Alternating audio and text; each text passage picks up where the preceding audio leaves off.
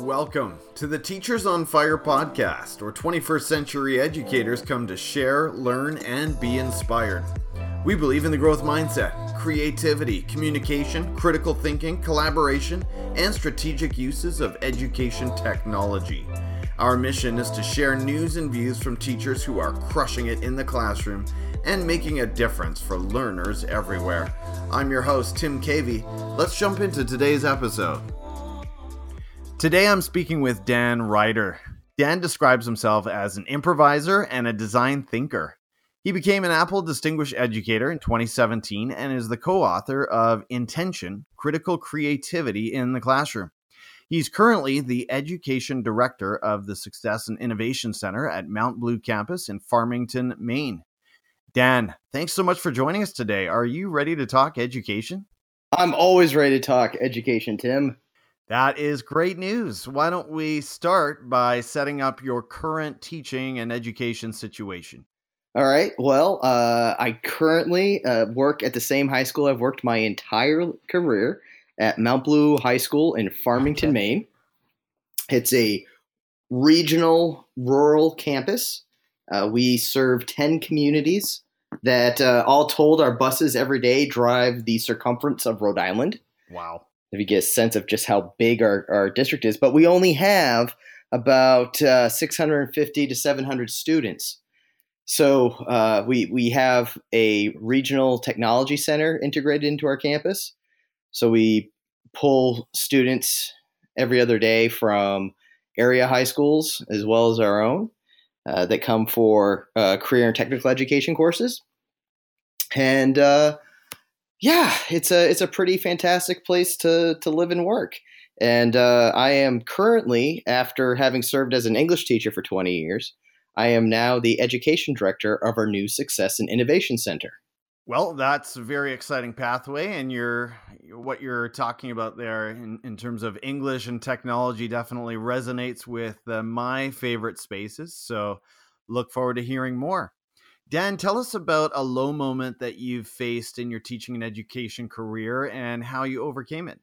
Um, well, the lowest the lowest point for me recently was the fact that I like to change things. I'm a huge fan of progressive ideas. Uh, I'm not always the, the earliest adopter, but once I, I see something that I think is uh, doable, viable, and is going to make uh, – an important difference in the lives of students. Uh, I want to see it happen, especially when I don't see any legitimate barriers uh, for them to exist or things that can't be over overcome. Uh, and what kept happening was every idea I came up with, I, it'd get almost to the almost to launch, and then the kind of the rug would get pulled out from under me uh, last minute uh, because of other people's worries, but not not because the idea wasn't good. It was always, well, we like this idea, but it, just not this year. And we like that, but, but just, there's just so much going on right now. And we, we don't have time to, to make that happen, but, oh, it's such a good idea. And that would just drive me crazy. Right. So the way I overcame it was persistence. I wish I could be like, I was so strategic about it, but it was really more like just being stubborn and kind of taking advantage of any opportunity that I was given to sit at the table, uh, whatever, wherever that table might be that could move the ball forward. And that's how the Success and Innovation Center came to be, is I was given an opportunity to sit at the table of this research grant that we were offered and this chance to develop an angle for students to engage in multiple pathways towards demonstrating proficiencies and, and competencies. And we could design that system any way we wanted. And I thought, oh, this could be good. Like, we might be able to finally make some things happen. Uh, and it was going to cover enough money that it wasn't that, that the money barrier was not going to be an issue anymore. Uh, money and time were both going to go poof because uh, we would have both given to us. And uh, yeah, so so by kind of positioning myself to not make too many enemies, to, to not burn bridges, and to, you know, uh, w- when I get frustrated, I, I didn't keep my frustrations uh, quiet. No, no. But I also didn't uh, undermine my ability to affect change later on just because I was super frustrated in the moment, and then the moment after that, and the moment after that, and yet the moment after that. That was articulated really well, Dan, and I think that's such a delicate balance, isn't it? When you're when you feel like you've got some progressive ideas, some initiatives that you'd like to introduce to bring about systemic change, yet uh, there are some delays above you, and you're right, it can be really tempting to sort of get uh, hostile or gossipy or, as you put it, burn bridges, but it's all about cultivating those relationships, continuing to build trust and, and staying persistent. So that's great to hear that the Success and Innovation Center, uh, as you mentioned, came to be after a little bit of a waiting period. Dan, what is it that is really exciting you about education today? And this could be a macro level idea, sort of a big picture in education, or might be something on the micro level that is happening in classrooms. So my biggest excitement comes from every time I'm seeing classrooms, uh, whole campuses, departments, grade levels, whomever it is, make the shift from school being a place where you learn information and acquire information to being a place where you learn to be a problem solver. Mm. And you know, for a lot of folks now, that's taking the look of adopting design thinking pedagogy, the idea that we can frame our work inside of human-centered, empathy-fueled problem solving rather than frame it in terms of let's make a thing to make a thing, or let's do this big project that will last for the length of the project and then disappear into the ether, or let's uh, have all these integrated units, and that's fantastic. But why are they integrated? Because integrated units are important. But uh, okay, so but why why are we integrating them? Why are we breaking the silos? Because silo busting. like, uh, hold on, can we? Could we just be a little more purpose driven? Just just a just a touch. So I really I I my entire practice changed with with the adoption of design thinking as my preferred mindset and my my uh, kind of mental frameworks and postures for approaching work with students and and work with learning, and seeing other teachers adopt those principles and uh, even whole campuses kind of lean in towards that type of type of uh, experience for learning is just really exciting, and I, I think it could be a, a huge shift in the narrative of schools needing to be places where students find value and where the parents find value.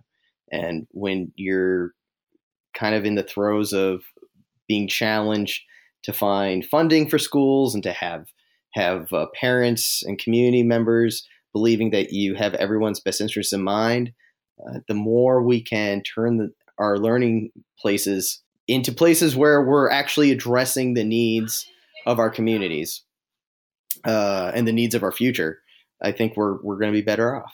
That was very, very well put. And man, you raised some some really good questions there around some of the some of the fads or the trends in education today. So I would imagine you unpack that a little bit further in your book. Is that right, Dan? Yeah, yeah, uh, we do. Uh, in in Intention, uh, Critical Creativity in the Classroom, what we're advocating for is using more creative expression to demonstrate deep understanding. One of our primary tenets in there is this idea of no more dumpster projects. Okay. Getting, uh, you know, like a dumpster. So what's a dumpster project? Dumpster project is when you say, hey, make the Lincoln Memorial out of popsicle sticks, and you make it out of popsicle sticks and you turn it in and you get the A because you made it out of popsicle sticks. And then you take it and you throw it in the dumpster because what else are you going to do with it? Right. Um, It happens so often. The question becomes, why make it out of popsicle sticks? Why that creative constraint? How might we layer in more intention into the assessments and the ways in which we ask students to demonstrate their understanding, to force them to think more deliberately about the ways in which they've chosen to demonstrate that understanding and how it might all work together? How might the medium help carry the message and impact the message and amplify the message rather than it simply being, you know, oh, no, I, I I painted this book cover. Great. Why'd you paint the book cover? Because I painted a book cover. It's, it's, it's that same that same idea. Like, does that does painting a book cover show what they know? And then you say, why did you, you know, why did you put the protagonist on the cover? And all they say is, well, it describes them as being this and this and this, and that's what I painted. And you go, okay, um, why did you choose to include the protagonist on the cover and not just do something abstract? Huh? You know, like, ah, so you haven't actually thought about the reasons behind what you've made. You've simply tried to prove that you read the book, and all you've done is prove that you skimmed it. Like, you haven't really proven, you know, your understanding, because you're not being very intentional or deliberate about the things that you've done.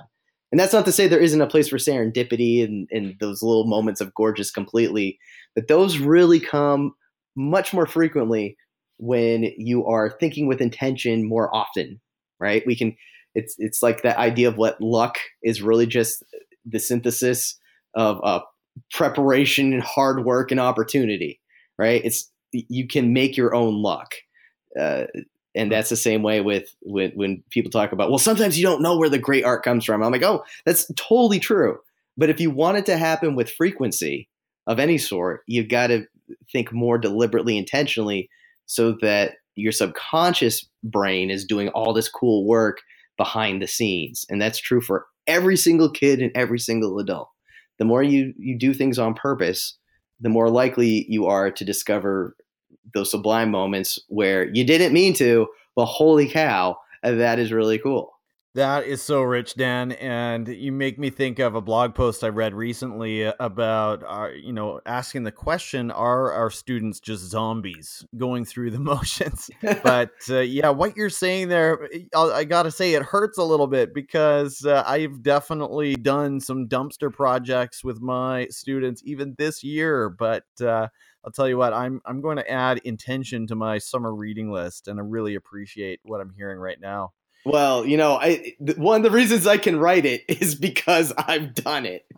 Like, like this is not, and the book is full of the horrible things that I've done in my career. Uh, because if there's mistakes to have been made, I have made them all. Uh, you know, I've I've I've handed out the worksheets.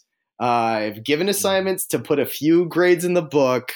Uh, I've done I've done all the terrible things uh, that you can do as an educator. Yeah. I've I've done them all probably more than once, because uh, I I'm not the fastest learner.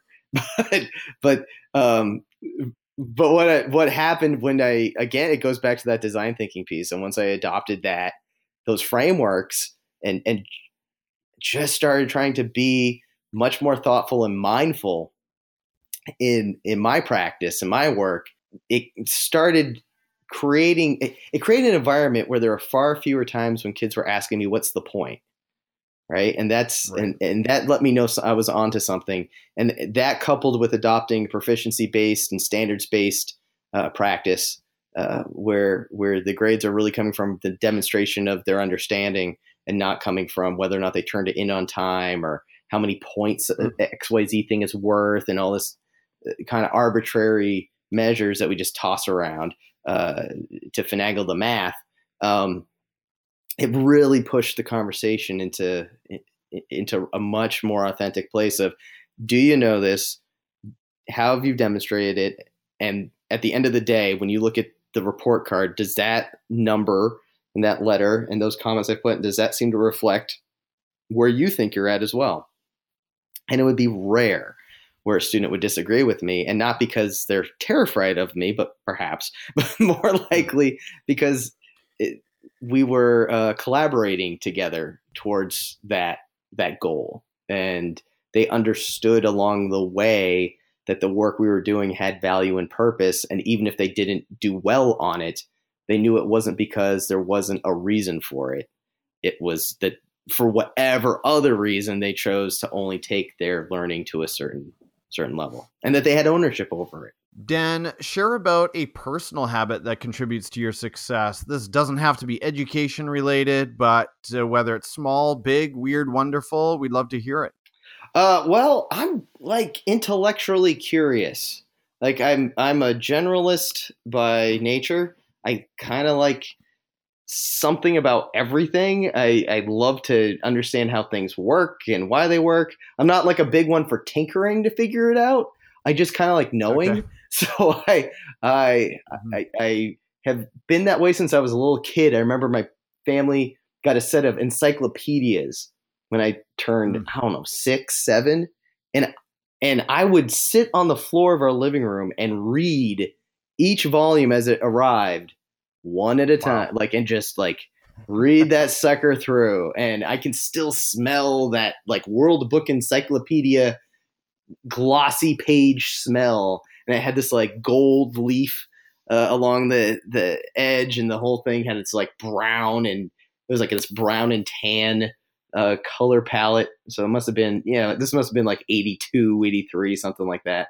And uh, I just, I, I was consumed with military history and world history and and different cultures and um, uh, art, all t- types of art. And I, so I, and I've been a pop culture nerd uh, my entire life. And I'm always like, I, I, I love process. I love finding out how things came to be. Um, so what I, I think because of that, I may not know a lot about any one thing, but I know just enough to be dangerous with a lot of things. Right. right? And that, yeah. that'll, but that allows me to be really, uh, really fully present with students, because I can sit down mm-hmm. with a, a kid. You know, just last week I sat down with one kid and had a deep conversation with o- about Overwatch. And I sat down with another kid and had a deep conversation about NASCAR racing. And I sat down with another kid and had a deep conversation about fashion. And I sat down with another kid and talked about vintage magazines. And it's just like, I, I just like a lot of different things. Um, and it, it makes my job a lot easier to do, but also more exciting to do. That is very cool. And that's something I strive for. I feel like I, I definitely don't have it at the level you have it, to sit down and read through encyclopedias one volume after another. That's a Oh, well, remember I was six and I lived in the woods. So I was, I was, I was bored. Uh, we did, this was pre-cable, uh, pre-internet. Uh, very limited amount of time allowed on the Atari twenty-six hundred. Yes, yes. So, you know, I had I had plenty of time. I get it. I get it. Rapid fire recommendations now, Dan. First of all, tell us about an education leader that we need to be following on Twitter and explain why. Okay, so my friend Ellen Deutscher, uh, she's L, the letters L and then D E U T S C H. Ellen Deutsch is what it says on there. But Ellen Deutscher is just this unbelievable force of design thinking. She's a dear, dear friend. Um, she's currently teaching in China for this semester, doing amazing work over there. Um, she lives in the Bay Area and does all this great work on the West Coast, but really works all over the country.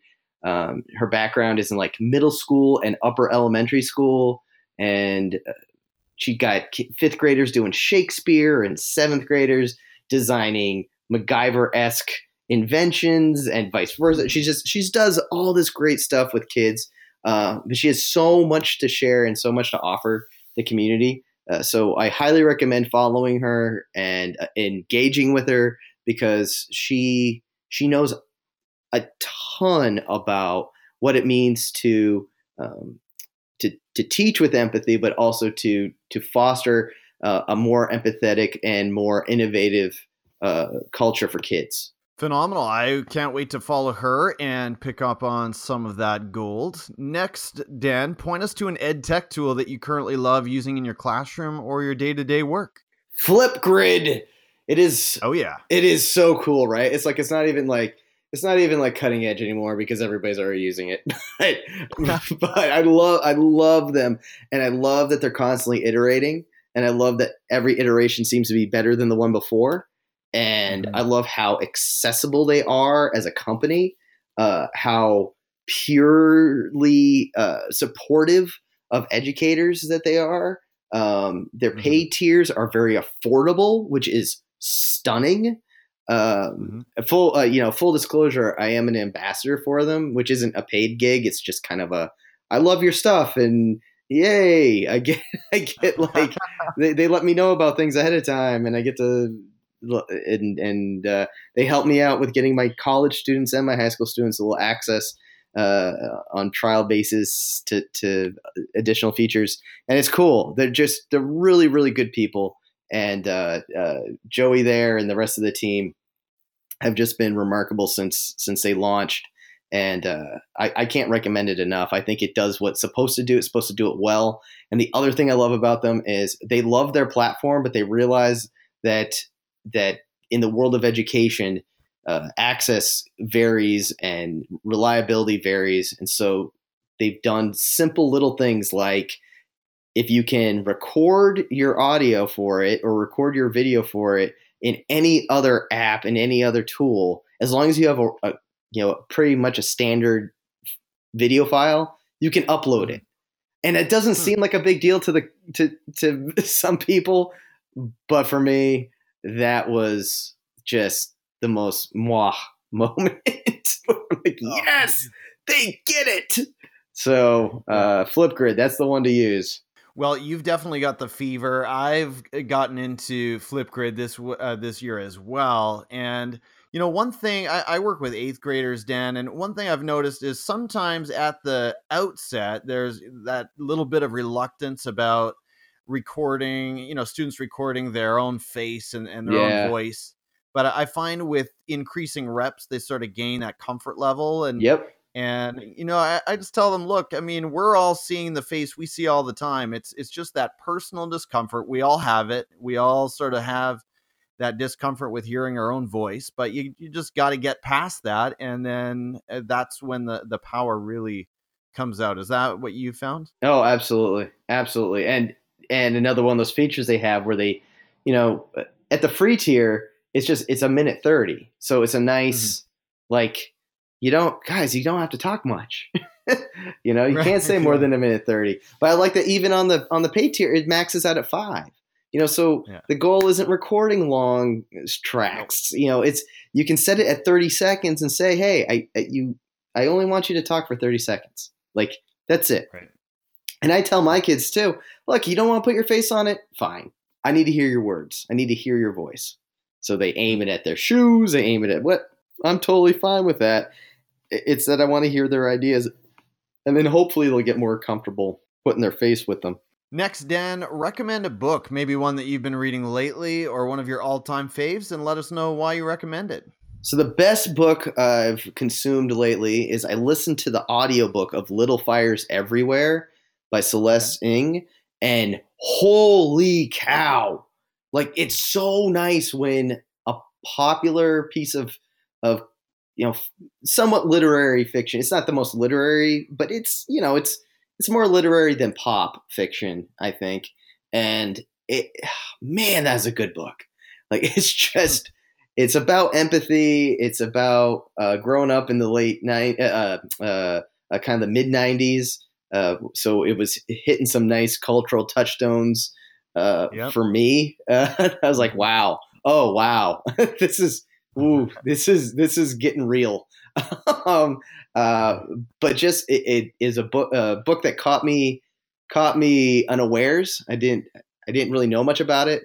Uh, got it from my local library on audio and said, ah, well, let's give it a try. It's got a, it literally had a cool cover that drew me in, and I was like, all right, let's let's go. And uh, I absolutely loved it. I, I couldn't, I couldn't stop listening. That's a great plug. I look forward to checking that out. And yeah, bringing back the nineties. Always love a little bit of throwback to my high school days. Dan, if you're a podcast listener, point us to a podcast that helps the commute go by and uh, tell us a little bit about it.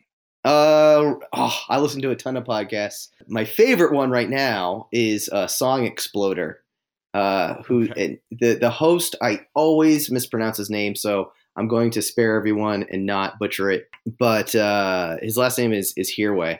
Uh, but it's Song Exploder. You, you can find it. It's on. Uh, just look up Song Exploder. I think it's song exploder dot net is the the website. But what Song Exploder is are interviews. They're they're one sided interviews with musical artists of a wide range, super diverse collection. He's He's been able to get together, and they talk about their process of creating a single song, typically a song that you know or familiar with in some way. And it takes you into the production. It takes you into the songwriting. It takes you into uh, the parts and the, th- the the troubles and the tribulations and the and, and then some of the, the good things that came out of the song and things they weren't expecting. And you get this. It's like having a commentary track on a D V D, except it's on a song. And hmm. and it, it you get to hear like isolated parts. Uh, my favorite one uh, is by the hip hop group Clipping. Uh, okay. And they explain how they develop their sound through found sounds and how they use technology and integrate that with analog sounds to create these unique um, rhythms and, and patterns. Uh, and that, that one, and then uh, Solange Knowles uh, has one where she explains uh, the title track off of her record that that came out, um, Cranes in the Sky. And it's just... I already thought the song was pretty good. It, yeah. Whole na- another level of appreciation for, for her music. Uh, and Solange Knowles is one of those people who gets, because she's the, the sister of the Queen Bey, she gets a little less attention than she deserves. And it's just a remarkable, that's a remarkable record, but that podcast is so interesting. So if you're a process nerd like me, uh, and I've been able to use lots of episodes of it with my students, um, mm. uh, I, I, I created an assessment called uh, uh, a blog post called uh, Project Exploder, where they had to create like a commentary track for their projects at the end of a project, um, and and told them like listen to Song Exploder and then do your best to recreate that vibe. Um, right. And it's super hard for them. They they struggled with that with that, with that reflection. But I'm still proud of it. I still think it's a good idea. I love that idea. I can't wait to try that. Sort of a, a reflecting back and deconstructing their own learning process, and and uh, adding adding some of those outside facts and and backstories behind their decisions. I think that's incredible. Dan, tell us about a YouTube channel that you enjoy, and this might be one that really rocks your classroom, or one that you just find amusing personally. Uh, well. It- In all honesty, I don't spend a lot of time on YouTube, okay. uh, because you have to look at it, right. And I need things I can just listen to, mm. because my eyeballs are usually consumed by two hundred other things at the same time. Right. So I'm a huge fan of audio, but uh, I did find a huge amount of value uh, in Soul Pancake's Empathy Lab. Okay. They have just a great series of videos about empathy and developing empathy, and uh, little experiments that they did uh, to show the power of empathy. And I really enjoyed those. Um, and I like all this, the content that Teachers Channel puts out. That That's pretty great too. Mm-hmm. Um, they, they put out a lot of really high quality stuff uh, that I appreciate. But um, yeah, most of the time my eyeballs are consumed by, by uh, things that I'm trying to create, make, or whatever. So I have a lot of audio running all the time. Yeah. Yeah, that makes sense. Last question. Speaking of eyeballs, Dan, you're at the end of your day. You don't have any energy left for making something or building or planning. you, right? all, you've, all you've got left is just sitting on the couch. What are you watching on Netflix right now? Oh, on Netflix right now. Uh, let's see. Uh, I'm I'm really looking forward to, in the next week, finally sitting down and watching the the second season or third season now, is it? I've lost track of uh, D C's Legends of Tomorrow, okay. Which is the most fun T V show. It's just ridiculously great. I'm a huge comic book nerd, okay. And I love everything they do with that one. Uh, over on Hulu, I tried to uh, I tried to watch the second season of Handmaid's Tale, but it got too real mm. because it stopped seeming like it was uh, fiction. And started feeling like I was watching uh, a reality T V series oh, play no. out before my eyes. And so I had to like be like, I can't, I don't have it. So instead I flipped over to uh, Guillermo del Toro and Chuck Hogan's The Strain, okay. which is this uh, kind of B-movie level uh, a vampire T V show that's been on for several seasons. And and the whole thing is now up on uh, Hulu. And I'm I'm watching the last season of that. And it's it's...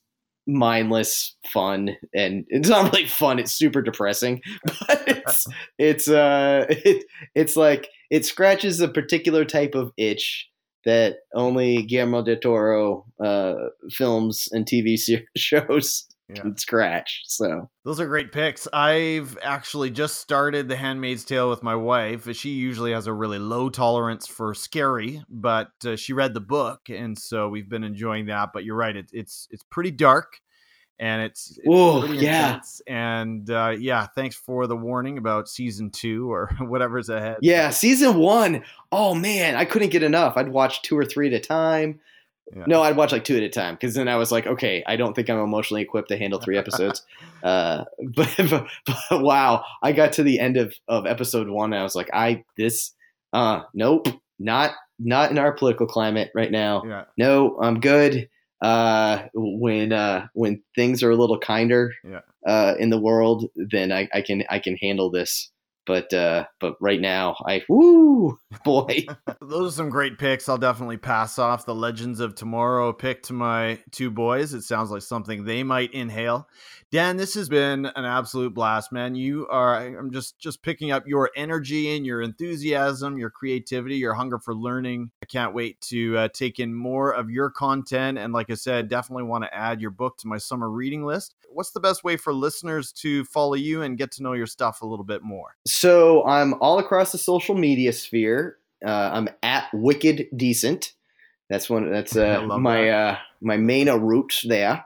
Born and bred, and uh, so you can find me on Twitter at Wicked Decent, uh, Instagram at Wicked Decent, and then you can find me on uh, my website is dan ryder two oh seven dot com. Uh, Maine, we proudly boast one area code.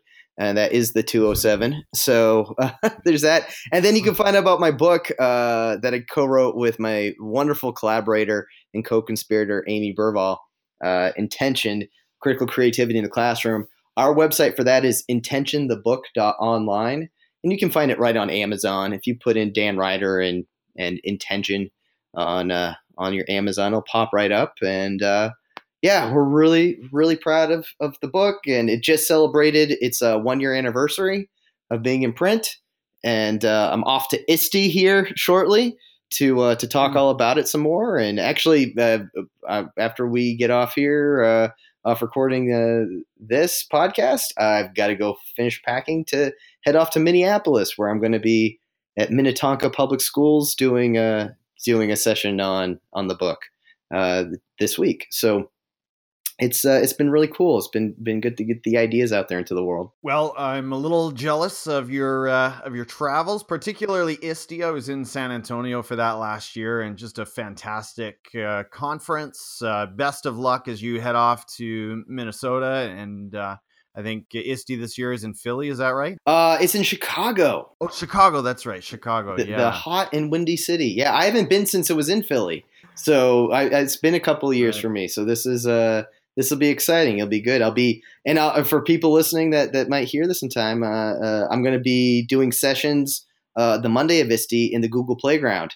I'll be talking about the book and uh, doing a bunch of other things. And I'm also going to be over at the PyTop uh, booth uh, on Monday, talking about uh, more meaningful making. That's awesome, Dan. Well, again, thank you so much for sharing your time with us today. And uh, best, as I said, best of luck uh, at those engagements, and have a wonderful summer. Hey, thanks, Tim. I appreciate being on. All right. Take care, Dan. Bye-bye. Take care. Thanks for listening to this episode of Teachers on Fire, where teachers come to share, learn, and be inspired. Please subscribe to the podcast, leave us a review on iTunes, and follow us on Twitter at Teachers on Fire. I'm your host, Tim Cavey, saying goodbye for now, and we'll catch you next time right here on the Teachers on Fire podcast.